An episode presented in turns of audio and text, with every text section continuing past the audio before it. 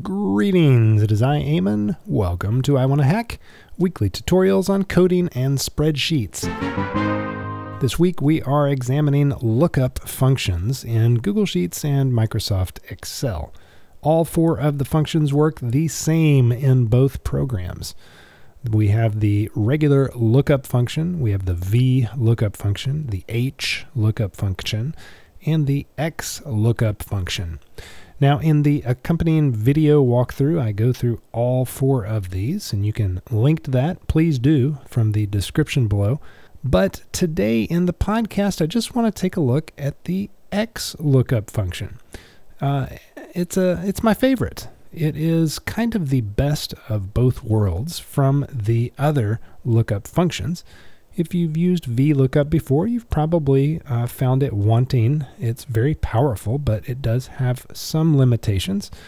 Uh, it cannot, for example, you cannot specify whether you want to look up from the end to the start of a column or a row. Whereas in XLOOKUP, you can specify that. So it defaults to top to bottom, start to finish, but you can change that if you want. You can also use XLOOKUP for H lookups. So you can use this for vertical or horizontal lookups. Now, what do I mean by that? Well, picture, if you will, a data set. So you've got rows and columns of data. And in my example spreadsheet, which that's in the link in the description below as well, I've got a column of coffee names. And then I've got a column of prices, a column where they're ranked by roast level and popularity, and then a tasting note column. So I've got, I'll, I'll read you the top one. It's an after hours blend at 19.50 a pound. It's a six popularity, six roast level, and then it's got lemon peel, pipe tobacco, and deep goodness as the tasting notes. So a solid darker roast coffee. And this is just one of several entries in this data set. Well, we use functions like XLOOKUP when we want to have, say, a dashboard on the front page, and I can just have a drop down list and select any of these coffees, and it will pull up next to it whatever I specify that I'm looking for.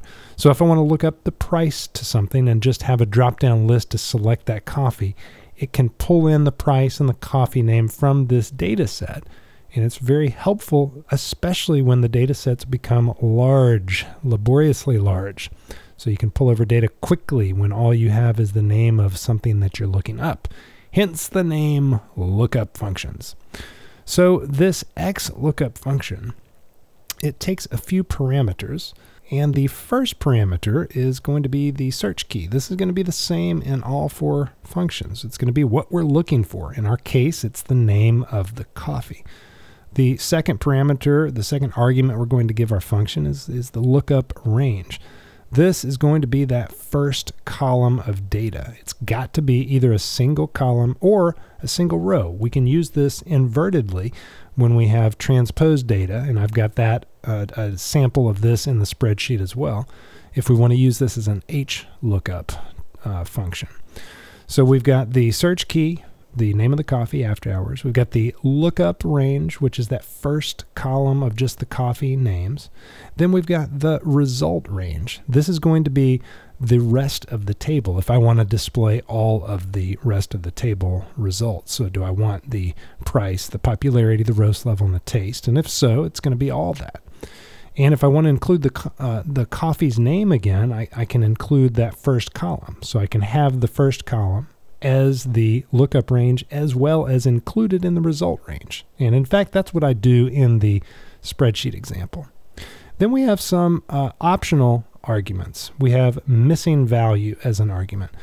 If we wanted to have the display be something other than uh, number sign NA when something is not returned, if it's if it's not a valid lookup, then we can type in a string here that's more uh, usable for our users. Then we've got the optional match mode. This defaults to exact match. So zero is equal to an exact match. So am I looking for exactly the string after hours blend?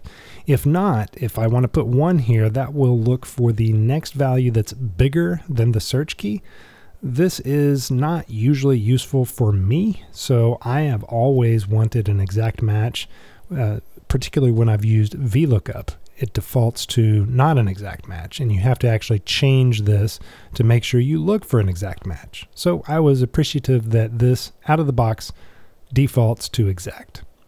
And then finally, we've got the search mode. This is the one where it will let you search from uh, the last entry to the first instead of the first entry to the last. Again, it defaults to what you would typically use, first to last, but you can change that if your use case needs it to.